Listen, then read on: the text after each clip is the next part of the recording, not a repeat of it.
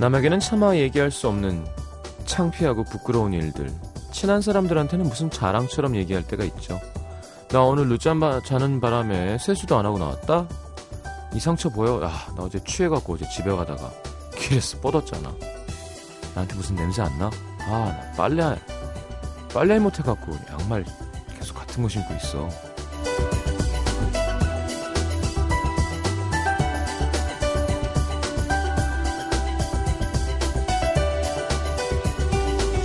남들에겐 숨기고 싶은 나의 부끄러운 모습을 왜 친한 사람들한테는 그렇게 기꺼이 나누고 싶어지는 걸까요?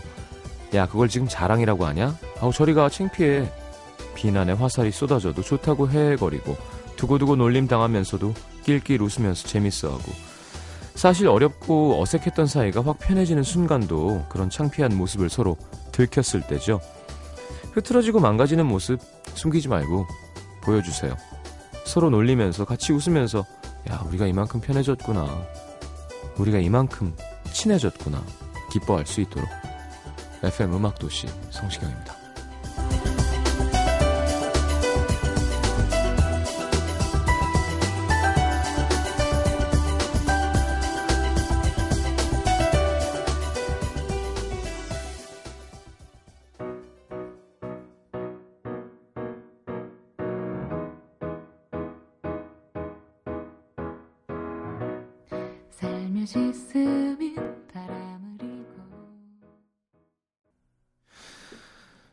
표절이네요. 이 노래는. 네, 박지훈의 너에게 가는 길. 성시경의 내게 오는 길을 너무 얍삽하게 조금 바꾼 거 아닌가요? 너에게 가는 길. 내게 오는 길. 내게 가는 길. 야, 이거 논란의 여지가 있습니다. 예. 아, 그래요. 사실 표절은 의도가 중요한 겁니다. 의도가. 처음부터 의도한 것이냐 아니냐. 그리고 세상에 얼마나 같은 내용의 이야기와 멜로디가 많아요. 나중에 어? 난 의도 안 했는데 진짜 똑같구나 싶으면 어쩔 수 없는 거예요. 이제 어, 미안할 건 없고 내가 늦었네요 하면 되는 거고. 근데 이제 그건 도덕과 양심의 문제니까 참 애매하죠. 근데 이 선수끼리는 약간 감은 올 때가 있어요. 특히 요즘에는 이제 처음 말은 장난친 거고요. 아, 옛날처럼 정말 멜로디와 가사, 그냥 곡과 사의 문제를 넘어서는 음, 음악 시장이잖아요. 이제 좀 약간 편곡이 중요하고 사운드가 중요할 때, 리듬 하나가 중요하고 아이디어 하나가 컨텐츠를 좌지우지할 때, 예를 들어 뭐, 뭐 휘파람 소리라던가 뭐 어떤 비트 그 소스, 어, 아이디어 그런 게 다 사실은 완전 창작이면 좋은데 그게 아닐 경우엔 티가 나거든요. 이런 거 있잖아요. 아니야, 이거 진짜 난 했는데 어, 이런 게 있었어 했을 때 눈을 바라보면서 야, 솔직하게 얘기해. 그러니까 좀 그거는 근데 어떻게 할 수 있는 부분이 아닌 건 거예요. 네, 1625에 얼마나 많은 멜로디가 나오고 그쵸. 근데 사실 선수끼리 나는 건데 그냥 또 비슷하다고 너무 욕할 필요도 없고요. 또 사실은 사람들은 잘 몰라도 안 비슷한 것, 것 같지만 정말 사실은 의도적으로 카피한 경우도 되게 많습니다. 자, 박지훈 씨 이런 사람인지 몰랐는데 내게 오는 길 너에게 가는 길. 아, 누구 가사인지 모르겠지만 섭섭합니다. 전화 한번 주시고요. 자, 8073님, 김혜리 기자님과는 어떤 망가지는 모습을 보고 친해지게 된 걸까요? 하셨는데, 김혜리 기자님은 망가지질 않으세요. 예. 대단한 사람입니다. 제가 얘기 안 했나요? 그 마지막 멘트? 다 취한 상태에서. 나는 왜 안 취하지? 너무 속상해. 문제는 다만 그 다음날 기억을 못 하신다는 거죠. 그 멘트를 했다는 걸. 자, 어, 미녀 기자님이시죠? 네. 영화 요정 김일희 기자님과 함께하는 영화 사람을 만나다 생방송이니만큼 더 말을 줄이고 바로 영화를 하겠습니다. 항상 저희가 시간이 모자라요. 사실 여러분 영화 한 편을 이렇게 말로 재밌게 듣게 해주는 거, 보는 것처럼 보고 싶게 정말 어려운 일입니다. 한번 해보세요. 누구한테 술 먹으면서 영화 처음부터 끝까지 알차게 요약해서 요목조목 어, 내가 그 영화를 보는 것처럼 그건 제주예요, 사실 진짜. 박진영 씨가 그거 진짜 잘하시는데. 어. 근데 문제는 공연 시간은 1시간 반이었는데 그걸 4시간 동안 얘기한다는 게 문제인 거죠. 지금처럼 2시간 반짜리 영화를 40분에 얘기하는 게 아니라 너무 긴 시간을 막 근데 막 내 앞에서 보는 것처럼 얘기해줘요. 스티비 언도 제일 뒷자리에서 봤는데 마치 내 아, 바로 앞에서 본 것처럼. 네. 하긴 뭐 듣지도 않으실 텐데요. 뭐 막 얘기해도 상관없겠지. 잘 지내시죠, 형? 자, 광고 듣고 바로 코너 함께 하겠습니다. 50원들은 문자 참여는 샵 8000번, 긴 문자 100원입니다. 미니 메시지 무료고요. 광고 듣고 들어오겠습니다. At least they're keeping them separate from us. How do your weapons work?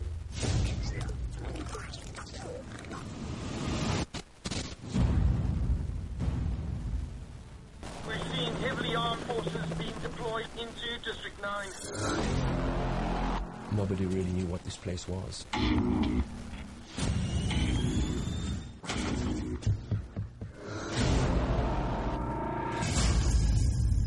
It's going to be quick. It's going to be clean. Best of all,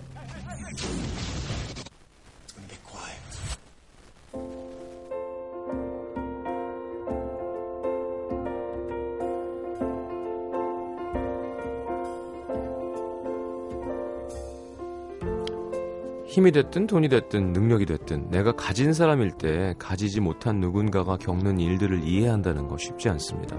특히 대립 관계일 땐 더더욱 그렇죠.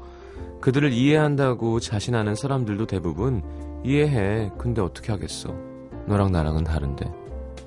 인 경우가 많습니다. 있는 그대로 이해하는 방법은 하나밖에 없죠. 반대 입장에 놓이는 것.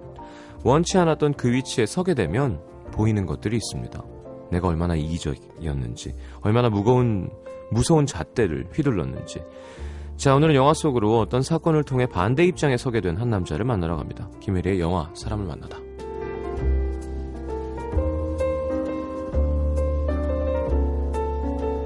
어서 오십시오. 안녕하세요. 네네. 자, 오늘 날씨 괜찮았죠? 예, 조금 한숨 돌린 어, 어, 제 새벽에 내린 비 때문인지 예, 예. 약간 바람의 기운이 예. 아니 어제 새벽에 비가 서울에 4시 넘어서 왔거든요. 왜냐면 그 시간에 제가 들어가고 있었기 때문에. 예. 그 시간까지 뭐 하신 거예요? 시장님과 비슷한 일을 하고 있지 않았을까요? 아, 예. 그, 그, 행동을 하신 건가요? 예, 아시죠? 예. 예. 누구랑? 저희 회사 예쁜 후배들과 예. 예쁜 후배는 지극히 주관적인 의견이죠. 아니요, 저희는 이상해요. 그렇, 그 얼굴 보고 뽑는 게 아닌데. 음, 희한하게 그렇게 기자님처럼 이쁜 여자들만 들어와요. 네, 저희 여기자 후배들이 다 이쁜 후배들이. 기자님을 포함해서 기자님. 아니요, 저까지는 안 그랬다가 저희 제 다음 다음부터인가 그런 징크스 징크스가 아닌가? 단체 사진 네. 하나 찍지 않을까요? 아 아마 검색하거나 그래서는 안 나올 텐데요. 아니 지, 기자님 휴대폰이 스마트폰이 음. 아닌가요? 스마트폰이긴 한데 그 친구들하고는 아직 사진 찍을 기회는 없었어요. 그러니까 막내 막내뻘 후배들이었어요 후배 중. 알겠습니다. 음악 도시와 예쁜 후배들의 연합 회식 어떨까요? 어우 좋죠. 저희 예. 심연보도 있고요. 네, 뭐 예. 해를 아니, 끼치지 않는 문천식도 있고. 네, 그렇겠네요. 유해하지 무해한. 음, 음악하는 하림. 네. 그죠? 한번 노중은 추진해 볼까요? 아 노중훈 작가가 좀 부담되시나요? 아무래도 아니에요. 맛, 맛있는 뭐 이런 걸 많이 소개해 주실 수 있겠죠. 잘생긴 남자 후배들은 없어요? 좀 여자아이들보다는 조금. 어. 아니요, 저, 근데 남자 후배들은 결혼을 좀 했어요. 그래서. 좀 했어요. 네. 결혼을 좀 하는 건 뭐죠? 저희가 저, 음, 기혼자 비율이 굉장히 낮고, 음. 또 자동차를 갖고 있는 비율이 대한민국 평균적인 집단보다 아주 낮고 음. 모든 게좀 어, 뭐 좀 평균적이지 않은 집단이라서 남자 후배한테 대시 받아본 적이 있죠? 없는 것 같아요. 거절했어요? 기억이 잘 안 나는데요. 네? 노코멘트로? 네, 아마 없을 거예요. 아마 없을 거예요. 뭐야? 이렇게 아주 살아온 시간이 정치인이에요? 길 면 기억이 나질 않습니다. 겪은 일이 너무 많으면 내 머릿속에 지우개니? 어, 알겠습니다. 오래 살아보세요, 한번. 기억이 네. 잘 나지 않아요. 얼마나 오래 살았다고, 뭐 지금. 음. 30대 후반 아닌가요? 자, 5418님, 라디오 듣고 주말에 양들의 침묵 봤습니다. 기자님 설명 때문에 아. 화면이 눈앞까지 생생하게 다가왔습니다. 푹 빠져서 공포영화를 어. 행복하게 관람했네요. 와, 뭐라고 말씀드려야 좋을지 모르겠네요. 네. 양들의 침묵이 생생하게 눈앞에 가, 다가온 걸 축하를 드려야 네, 할지. 네, 알겠습니다. 예. 재밌는 영화죠. 예, 그럼요. 자, 오늘 영화는 District 9.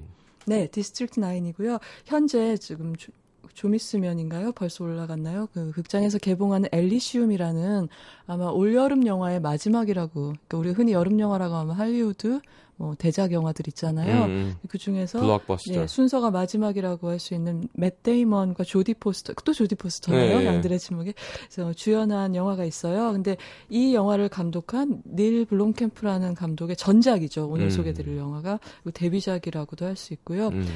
어, 이 감독님이 29살 때 이 데뷔작으로 굉장히 세상을 놀라게 했어요. 29살? 그렇죠. 현재도 한 서른 서넛밖에 안 됐는 걸로. 아, 이런 거 제일 싫어. 나보다 동생이야.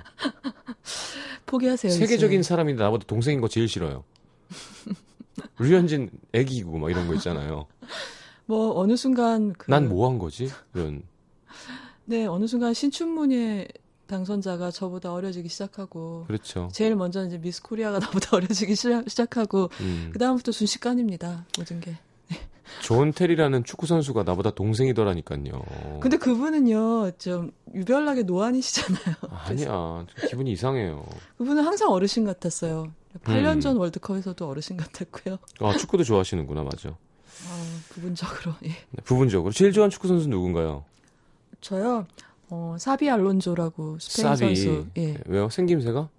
그분 플레이 스타일도 좋아하고요. 약간 묵묵하면서 뒤에서 걷어내면서 기회가 보이면 공격도 하고 그런데 성격하고 플레이 스타일이 잘 맞아 떨어지는 것 같아요. 그러니까 여러분이 생각하시는 사비랑 사비 알론소는 다릅니다. 다, 아, 그러니까 저는 그 사비라고 유니폼에 새겨져 있는 말고. 선수 말고 알론소라고 예, 새겨져 예, 예, 있는 선수입니다. 약간 예. 그 밤색 머리 비슷한. 그렇죠. 네. 옛날에 가이 피어스하고 살짝 닮았죠. 잘생겼어요. 예. 그러니까 좋아하는 거겠죠. 아무래도 무심할 수는 없는 것 같아요. 음. 델 피에로 이런 사람 멋있잖아요. 아, 예. 그러니까 스페인... 이탈리안 네. 축구 선수들은 뭐 다, 네. 예. 저는 근데 이탈리아 선수들보다 스페인 선수들이 조금 더 매력이 있, 있는 것 같아요. 어, 팀으로서 이게 조화라든가, 어. 가령 하나의 아이돌 그룹이라고 생각을 하면, 음. 각자의 조화가, 이탈리아 선수들은 그냥 실없이 많이 싸우고, 뭐랄까 모르겠어요. 그리고. 좀 더 쓸데없이 거칠고. 예, 저는 약간 감당이 안 될 것 같아요. 제가 어. 만약에 매니저라면. 그렇군요. 신화 방송 좋아하시고 네, 스페인 축구 좋아하시고 참 예, 알겠습니다. 네. 노래 한 곡 듣고 줄거리 할까요? 마음 아, 편하게. 네, 그럴까요? 네. 제이 영화는 어 남아프리카 공화국을 배경으로 하고 있어요. 감독님도 네. 남아프리카 공화국 감독님이시고요. 그래서 네. 남아프리카 공화국 아티스트 중에서 졸라라는 여러 네. 가지 뭐 엔터테이너래요. 음악만 하는 게 아니라 졸라가 부른 밤바타라는 곡이 영화 속에 들어가 음. 있어서 골라봤습니다. 사실 이 아티스트 네 사실 방송용으로 적합치 않아서 아, 소개가 잘 못 되는 그런 아, 그래요? 네. 몰랐네요. 졸라의 네. 밤바타 네. 듣고 돌아오겠습니다. 어, 어디 갔어? 아, 여기 있군요. 네. 찾았습니다. 왜 웃어요? 아유, 철렁. 걱정하지 마세요. 네.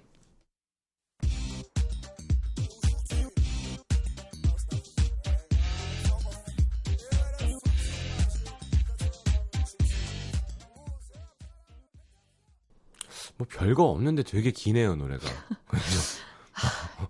영화에서 뭐 들으면 반전도 더 없고 뭐 이렇게. 네. 자 조울라의 바암바, 바암바타 네. 함께 들었습니다. 자, 네. 줄거리 급하네요. 네. 어, 이 영화는 그 어떤 사건이 있었는데 그 사건은 이미 끝났고 그걸 사후적으로 되짚어보는 다큐멘터리 양식으로 만들어져 있어요. 네.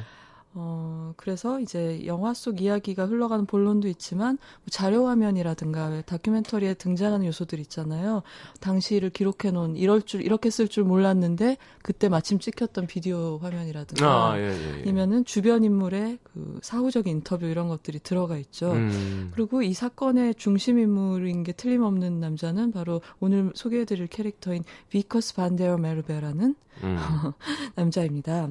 그리고 이 역할을 연기 한 그 샬토 코플리라는 남아공 배우는 그 왜 올드보이를 할리우드에서 리메이크 하잖아요. 네. 그 미국판 올드보이에서 최민식 씨 역할을 이 배우가 어, 하게 돼 있고 연기파겠군요. 그리고 엘리시움에도 출연하기 때문에 이제 이번 주 총각 지난 주쯤인가 방한을 했었어요. 음. 음. 어, 그리고 이 감독님의 다음 작품에도 그러니까 세 편 연달아 등장하는 그런 파트너십이 있는 배우고요. 네.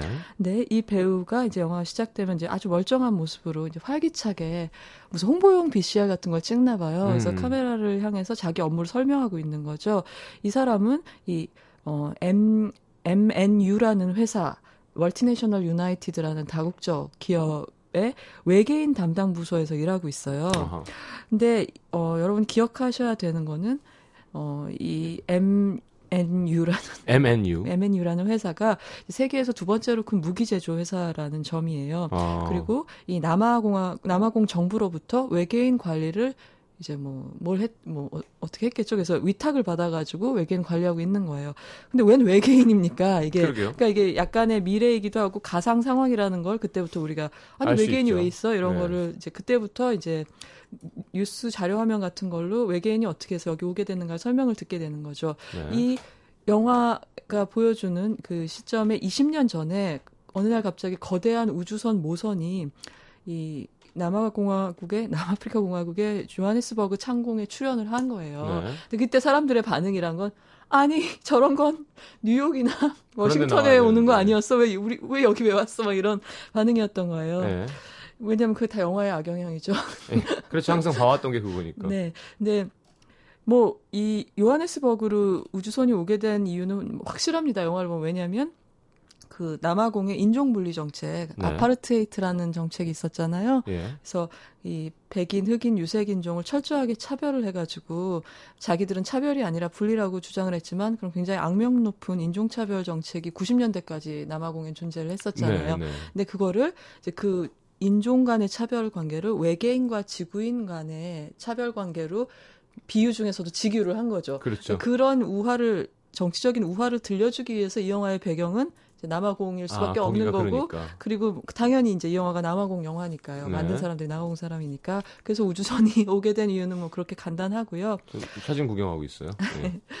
어, 좀 비주얼이 다르죠 보통의 SF 영화들하고. 그렇네요. 근데 이 우주선이 이 조하네스버그 그 상공에 도착을 해서 3개월 동안 아무 시그널도 안 보내고 미동도 없이 떠 있기만 한 거 했었던 거예요. 3개월간. 네. 더 무서워. 네. 그렇죠. 그러니까 이걸 어떻게 하나 하고 전 세계가 주목을 하고 있는 가운데 3개월 안 되겠다. 그래가지고 이제 세계에서 막 다 모두 뭐 CNN 이런 데 중계를 했겠죠. 네. 그런 가운데 이 남아공 정부 군이 우주선을 강제로 열고 들어간 거예요. 근데 들어가 보니까 막 진흙투성이에 막 병든 생명체들, 그러니까 외계인들이죠. 네. 가득 차 있었던 거예요. 이 외모를 약간 설명을 드리자면 키는 지구인들보다 좀 커요. 어. 시경 시장님보다도 조금 더 큰 것 같아요. 저랑 비슷하겠죠. 아니요, 2미터 좀 넘어 보이고요.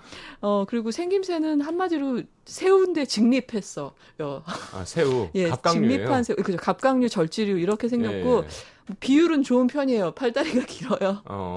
근데 이 새우주 크기에 따라서 명칭이 여러 가지잖아요. 야 삶으면 맛있지 않을까 보면? 그렇게 생각하시면 안 돼요. 빅새우. 인격이 있고.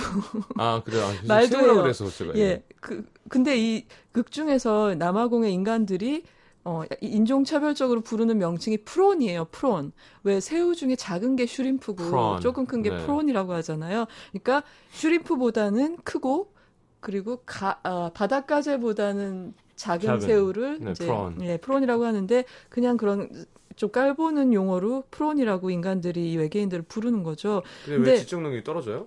아니요, 그건 아닌데 아무튼 이, 이를 이를테면 우주 난민인 거예요. 지금도 왜 지구 내에서 이 세계 내에서 난민들이 있잖아요. 정치적 네네네. 이유로 나, 망명을 하려고 유럽으로 어떻게든지 국경을 넘어 네. 들어가려고 하고 못 들어오게 하려고 하는 막 그런 여러 가지 갈등들이 있는데 네. 이제 그것이 우주적인 차원으로 표현이 된 거죠. 그래서 이 우주 난민들은 보니까 어, 오려고 해서 왔다기보다 어떤 이유에 이유에 의해서 지구에 불시착을 한 것처럼 보이는 거죠.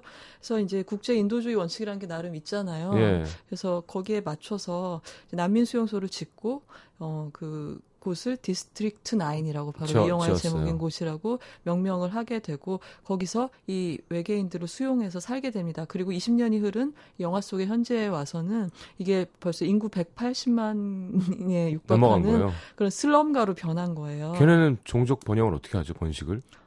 이뭐 이제 어떤 고치 같은데 이렇게 태아들이 많이 매달려 있더라고요. 보니까 아, 그래서 번식을 해요. 수정이구나. 근데 어 근데 그거 이 외계인들만 사는 게 아니라 거기에 어떤 빈민들, 지구인 빈민들도 있고 예, 범죄 예. 조직도 들어가고 이렇게 해서 말하자면 슬럼이라고 하죠. 예, 예, 예, 슬럼가로 형성을 하게 된 거예요. 어, 재밌다. 예. 예. 그리고 공존이 시작되면서 같이 살면서 또 차별이 시작되는 거. 따로 살면 차별할 이유도 없죠. 예, 예. 같이 사회생활을 하면서 이 차별이 시작되게 되고 여기저기에 새우 못 들어옴 이런 식의 아. 옛날에 이제 흑백 차별할 때 같은 그런 표지판들이 그 사람들은 우리나라에서 그 수입된 새우 과자를 막 해서 보란 듯이 먹고 그런 거죠. 네. 이제 그 그리고 막 여기저기서 뭐 새우 고홈 이런 그 플래카드를 들고 아, 새우 고 홈 음, 그런 시위를 하기도 프란스 go go home 그런 거예요. 그러면서 어뭐 뭐라고 해야 되나. 근데 여기에서 하나 기억하셔야 될 복선이 그 모선에서 이들을 난민으로 받아들이기 전에 어떤 촬영된 화면을 돌려보니까 조그만 지휘선 같은 게 하나가 모선으로부터 떨어져 나와서 사라지는 게 보여요. 어. 행방불명이에요. 네. 그, 그, 지휘선은 어디로 갔는지 모르고. 아, 재밌다, 재밌다. 네, 그렇게 되는 거죠. 그러면서 이 디스트릭트 9에서 주거하게 된 외계인들은 이제 쓰레기 더미를 뒤지면서 굉장히 이렇게 밑바닥의 삶을 살아가고 있게 됩니다. 알겠습니다. 아, 졸라 노래가 좀 길었군요. 자, 2부로 넘어와서 네. 어, 줄거리 더 듣겠습니다. 어디 가지 마시고요. 네, 잘한다. NBC FM for you.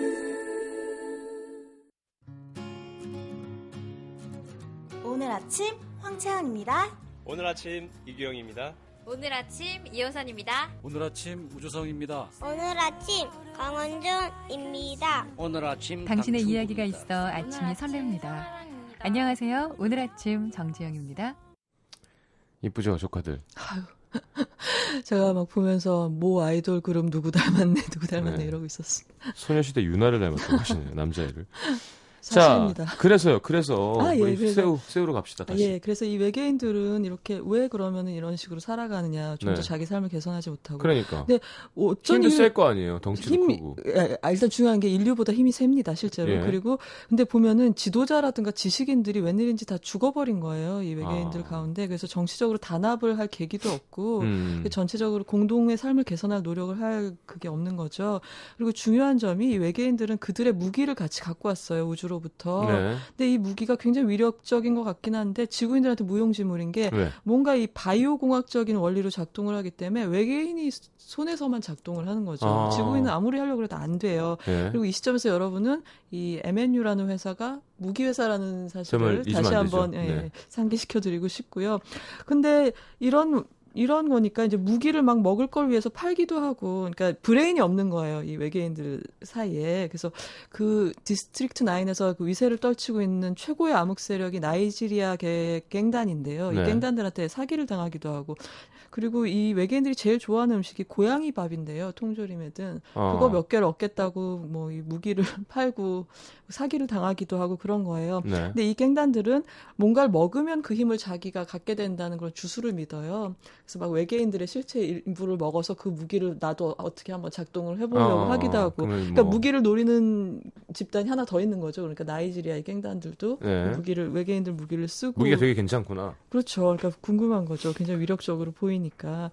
그, 이 영화 여기까지 보시면 여러분들이 영화 뭐 지금 개봉한 엘리시움도 그렇지만 감독님 특징이 뭐냐면 비포장 SF랄까 뭐 그런 걸 보고 있는 같은 느낌이 들어요. 어. 실제로 포장이 안 된 땅도 많이 나오고 이게 분명 SF인데 누가 상상한 미래를 보고 있는 게 아니라 무슨 분쟁 지역을 보도하고 있는 CNN 음. 화면을 보고 있는 같은 질감으로 찍혀 있어요. 어. 매끈한 CG나 이런 게 아니라 예. 막 녹슬고 병들고 뭐 이렇게 뭐 염증 생기고 고름 생기고 막 이런 거죠. 네, 그러니까 사람하고 기계를 연결시켜도 그 부분이 약간 골마 들어갈 것 같은 그런 표현들을 일일이 해주시고 음. 그 때문에 이 영화는 가령 공부하다 보고 계시다 엄마가 들어와도 지금 나 영어 뉴스 봐 엄마 이래도 통할 거예요. 아, 그렇지. 화면 질감 자체가 전혀 SF 영화가 아니라 그냥 네. 뉴스 화면이기 때문에 그래서 제가 좀 말이 그래 길었는데 네. 다시 비커스 우리 주인공한테 돌아오면 이 사람이 지금 카메라 앞에서 설명하고 있는 건 어떤 프로젝트를 기록해 두려는 VCR이기 때문인데요. 네. 그 프로젝트는 이 9구역에 살고 있는 외계인들을 이제 차별하다가 하다가 이제는 통제가 더 쉽고 더 열악한 그 요하네스버그 외곽에 한 200km 떨어진 지역으로 이주를 시키려고 강제 이주를 시키려고 하는 거죠. 네. 근데 인권 감시 단체 같은데 제재를 피하기 위해서 그냥 요식 행위 삼아 동의서에 서명을 돌아다니면서 받는 그 디데이가 바로 이 사건이 일어난 날인 거예요. 음. 그래서 말이 동이지 사실은 무장한 그런 군부 뭐라고 하나 군사력도 같이 데리고 가가지고 동반을 네. 하고 가가지고 서명을 받는 거니까 실제로는 협박이라고 할 수 있죠. 그렇죠. 근데 이들의 슬로건 항상 이런 게 있어요. 외계인에게 정중하세요. 웃음이 총알보다 싸다는 점을 기억하세요. 뭐 이런 식이죠. 함부로 총탄 낭비하지 말고 어차피 어. 머리도 안 좋고 뭐 글 모르는 사람도 있고 어, 그뭐 이게 합법적이냐 아니냐 따질 외계인도 별로 없으니까 그냥 요령껏 해라 뭐 이런 뜻이겠죠. 네. 근데 이 여 이 비커스의 특징은 이 MNU에서 보면은 이 사람이 별로 유능해 보이지도 않고 동료들한테 인기도 없을 것 같은데 이런 큰 프로젝트의 장을 어떻게 맡았을까 약간 의아스럽거든요. 음. 근데 이제 사정을 알고 보면 이 회사 대표의 딸이랑 우연히 또 결혼을 한 거예요. 그러니까 사장님 사위인 사위. 거죠. 예. 그래서 그렇지만 이제 동료들은 그리 인정하지 않는 눈치고요. 음. 지만 자기는 이제 승진한 셈이니까 신나서 그날 그 서명을 받으러 돌아다니는 거죠. 그리고 어떤 순간에 말을 잘 듣지 않으면은 뭐 그 군인을 시켜서 마구 발포를 하기도 하고요. 어 그리고 철거가 무슨 뜻인지도 모르는 그 외계인들한테 그냥 더 좋은 데로 가니까 서명하세요 라고 해서 싫어요 하고 딱 치면 그 손으로 그 용지를 친 게 바로 서명이라고 멋대로 해석을 하기도 하고 어. 그리고 신생아들이 아까 말씀한 체외 수정되어 예. 있는 그런 창고들을 발견했을 때는 인구 통제팀 불러 그래가지고 그걸 막 화염 방사기 같은 걸로 태워버리기도 해요. 얘들이 어. 이제 인구가 늘어나는 게 문제다. 예. 그러니까 이걸 보시면 저 여러분이 중요하게 생각하셔야 되는 게 이 남자가 그렇게 악인이나 선인으로 한쪽으로 치우치게 표현이 되지는 않지만 예. 이런 그 그 신생아들이 가득 찬 창고를 외계인들의 고치가 있는 창고를 태워버리는 정도의 행위에는 양심의 가책을 느끼지 않는다는 걸 알 수 있어요. 아. 그러니까 그거는 어떤 어 시민으로 어, 시민으로 인정은 하지만 아직 그 외계인 형상이 안 된 고치에 든 거는 생명 같은 동등한 시민으로 인정을 아, 안 한다고 네. 해야 될까요? 그 정도 선이다라는 걸 볼 수 있죠. 근데 이때 처음으로 이 비커스 외에 이 영화의 제일 중요한 캐릭터인 지성을 가진 것처럼 보이는 외계인이 하나가 나와요. 어. 이 외계인의 이름 크리스토퍼라고 하고 어린 아들이랑 둘이 살고 있는데 이 집에 들어가 보면 버려진 컴퓨터라든지 여러 기계 장치로 만든 복잡한 실험실이 있는 어, 거죠. 예. 뭔가를 도모하고 있어요. 어. 그러니까 그 그러니까 이미 사라진 줄 알았던 어떤 그 지도층의 한 사람이 아닐까 하는 짐작이 들고요. 그리고 이 사람의 실험 장치에는 이제 검은 액체가 어 시험관에 모여져 있는데 그거를 네. 이제 크리스토퍼가 가리켜서 20년간의 결실이라고 부르죠. 네. 그러니까 아마 저 액체가 뭘까라고 하면 주세요. 저 작가 전화가 오네요. 네. 그 짐작하기에 이 액체의 기능이라는 건 이렇게 희망 없는 상태에서 점점 나락으로 빠져가고 있는 이 외계인 종족을 구원할 열쇠가 아마 요 물질 안에 들어있을 뭘까요? 것만 같은 거죠. 네. 어떻게 보면 약간 석유처럼 생기기도 하고 했고 무슨 진액처럼 그게 주인공 한약처럼. 얼굴에 맞아가지고 예 맞아요. 네. 근데 그거를 이제 어, 이 집에도 서명을 받으러 오고 수색을 하고 그러다가 문제의 액체가 주인공 비커스의 얼굴에 분사가 되죠. 분사가 되고 눈에도 들어가게 되는 거예요. 네. 그리고 그 수색 중에 충돌을 하다가 팔에 화상을 입게 돼서 이제 팔에는 기부스를 하게 되고. 음. 근데 그렇게 수색을 마치고 돌아가는 길에 몸에 이상한 증세가 나타나기 시작하는 네. 거죠.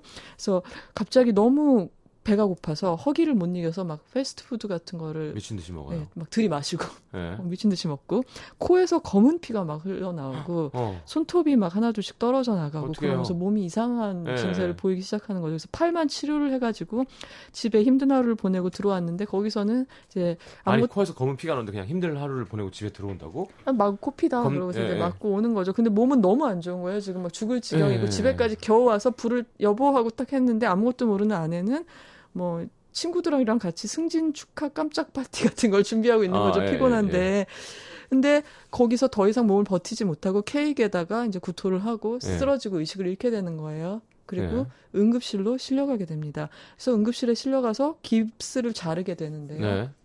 그때 깁스를 잘랐을 때 갑자기 갑각류의 팔이 짠 하고 나오는 거죠. 외계인의 팔이. 어. 그러니까 몸이 조금씩 변해가고 있는 거예요. 그래서 어, 재밌어, 재밌어. 경보, 경보 이러면서 병동은 폐쇄되고 alert. 아내는 영문도 네. 모르면서 이제 남편을 못 만나게 되고 그리고 그 사실을 보고받은 이 회사 사장인 장인은 어, 그 총을 쓸 수 있는 거죠. 아, 굉장히 센스 있으시네요. 예, 예.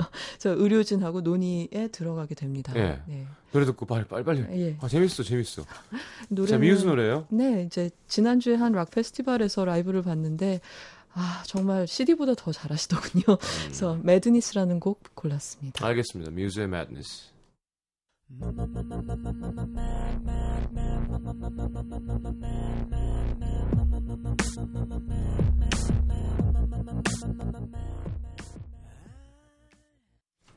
자, 뮤즈의 마마마마마마마마마네스였습니다. 곡 제목을 바꿔야 돼요, 이렇게. 아, 예. 자, 그러면 예, 지금 그래서 이제 어, 몸이 변하고 있고 그 사실이 네. 발각됐고 그리고 지금부터 이 영화에서 캐릭터의 가장 큰 전환점이라고 할까요? 네. 인생의 뭐라고 갈림길이라고 해야 그런 장면이 나오는데요. 그래서 이 변하는 거야 지금 그렇죠. 외, 외계인으로. 그 물질이 얼굴에 튀기고서 한 16시간 정도 경과된 시점에서 얼굴에 튀는데 팔이 변해. 그러니까 전막으로 들어간 거죠. 그러니까 어... 그렇다고 짐작을 했어요. 전 그래서 중국 보면서. 요리사를 불러서 팔로 깐 소새우를 네, 죄송합니다. 아 계속 먹는 칠리 소스 있잖아요. 죄송해요. 저희 어 그래가지고 어딘가에 자기 회사인데도 그 지하 이런 게 있는 줄 몰랐던 생체 실험실로 끌려가게 아. 됩니다. 비커스는. 네. 그리고 아까 시장님이 예측하신 대로 무기 쓸 수 있겠네라고 바로 얘기하셨잖아요. 그렇죠. 네. 얼마나 이게 완벽하게 연결되어 있는지 고통 한계 실험을 해봐요. 그러니까 그 딱딱한 부분을 고통을 줬을 때 사람이 아, 뭐 뇌가 아파하느냐를 보는 거죠. 네. 아파하는 거예요. 네. 그러니까 이거는 신경이 완벽하게 본래 뭔가 붙었다. 연결이 됐구나라고 네. 장인이 이제 알게 되고 회사 사장인 네. 그리고 장인이 지켜보는 가운데 그런 무기를 한번 써봐라 진짜 되냐. 어. 그동안 수거해놨던 외계인 무기를 발포를 하게 되죠. 안 하겠다고 저항을 하니까 전기 충격을 줘서 방아쇠를 당기게 만드는 어. 그런 냉혹한 모습을 볼 수 있어요. 네. 근데 이때 이때 갑자기 그동안 잡아왔던 외계인을 그 표적 자리에 두고 살아있는 사람을 그러니까 표적 자리에 두고 쏘게 하니까 그때 비커스가 제발 그냥 죽은 뭐 짐승이나 이런 데 쏘게 해달라고 어. 쏠 테니까 저 사람을 쏘지 않게 해달라고 빌거든요. 네. 외계인한테 쏘지 않게.